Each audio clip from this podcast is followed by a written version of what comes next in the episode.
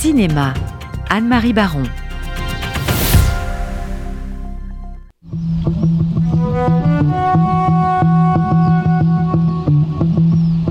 Pour toi, Odile, ma mère, la vie domestique était une charge.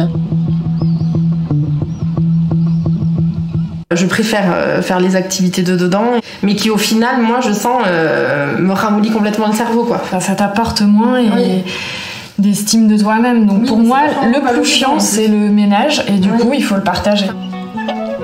On te retrouve rieuse et frisée, la main sur l'épaule de ta sœur Monique. Tu prépares le concours. Alors, Femme de mère en fille est un documentaire passionnant de Valérie Guillaudeau. Elle raconte que, jeune mère de famille, elle s'est souvent sentie coincée chez elle, assignée à résidence, renouant ainsi étrangement avec la réalité de sa grand-mère dans la France agricole et catholique du début du XXe siècle. Et même avec celle de sa mère, jeune femme des années 50, fuyant la maternité et la vie domestique. Valérie Guillaudeau a donc décidé de revisionner les photos et les films de famille d'aller rendre visite à sa tante et à ses cousines pour reconstituer la vie de cette grand-mère née en 1902, qui a eu dix enfants dans un monde rural, dévot et patriarcal. Et aussi celle de sa mère qui, ne voulant pas d'enfants, s'est trouvée enceinte à 40 ans après avoir réussi à se libérer des contingences domestiques en devenant fonctionnaire et citadine. Cette enquête autobiographique est doublé d'un dialogue très instructif avec Michel Perrault, la grande historienne des femmes, qui commente un siècle d'émancipation, depuis les durs travaux de la ferme, puisque les femmes euh, s'occupaient de la basse-cour, de la porcherie, de traire les vaches et les, chèvres. Et donc Michel Perrault commente un siècle d'émancipation euh, jusqu'à la version actuelle des femmes pour les tâches ménagères et familiales. Euh, la cinéaste, imprégnée de littérature féminine depuis Virginia Woolf jusqu'à Annie Ernaux, raconte donc l'évolution de la condition féminine à travers la vie de trois générations en constatant que la grande majorité des femmes est encore aujourd'hui tiraillée entre maternité et épanouissement personnel ou professionnel. Son film est une quête intime et politique qui pose la question de savoir si la soumission et les refus des femmes dans la France rurale et catholique du XXe siècle sont si différents des frustrations et des désirs des jeunes femmes d'aujourd'hui.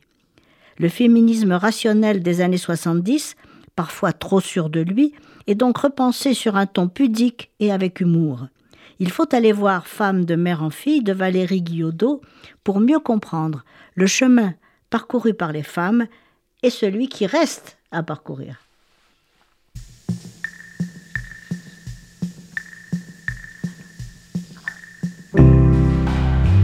Look around you. This whole place is for people who want to escape, people who don't belong anywhere else.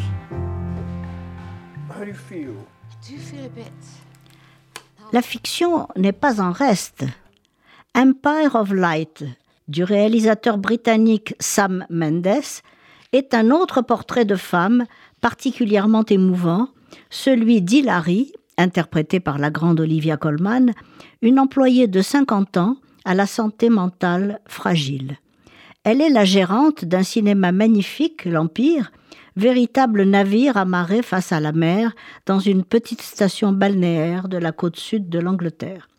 Nous sommes donc ramenés dans les années 80 et installés dans ce somptueux décor rouge et or au milieu d'employés qui forment comme une petite famille. L'arrivée d'un jeune ouvreur noir, beau et sensible, Stephen, transforme la vie d'Olivia en un rêve éveillé.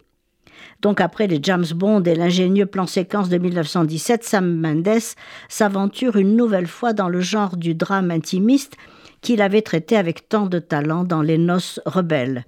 Car ce registre se révèle autobiographique, le cinéaste ayant expliqué que, enfant, il trouvait refuge dans les salles de cinéma afin d'échapper à une vie difficile, marquée par les allers-retours en psychiatrie de sa propre mère. Mais cette histoire d'amour improbable fait aussi d'Empire of Light un film social, dans lequel la maladie mentale, la dépression et le racisme, personnifiés par l'agressivité du mouvement skinhead, sont au cœur du scénario. Steven tente en vain de quitter cette petite ville de province où sa couleur de peau le met quotidiennement en danger. La rencontre de ces deux grands blessés de la vie ressemble à un film de Douglas Sirk. Le film rend aussi hommage au cinéma et à sa salle obscure. Navire amiral, temple ou havre de paix, l'Empire est un monument d'un kitsch rassurant, mis en valeur par la photographie du chef opérateur fétiche de Sam Mendes, Roger Deakins, qui accentue son côté rétro pour, évoquer l'étoile de Edward Hopper, tandis que la cabine de projection évoque la transmission du savoir dans le fameux Cinema Paradiso. Pourtant, si cet hommage au 7e art m'a fait passer un moment très agréable, l'éblouissante distribution et la mise en scène presque trop soignée d'Empire of Light ne m'ont pas complètement satisfaite. Peut-être Sam Mendes a-t-il voulu traiter trop de thèmes à la fois dans un même film.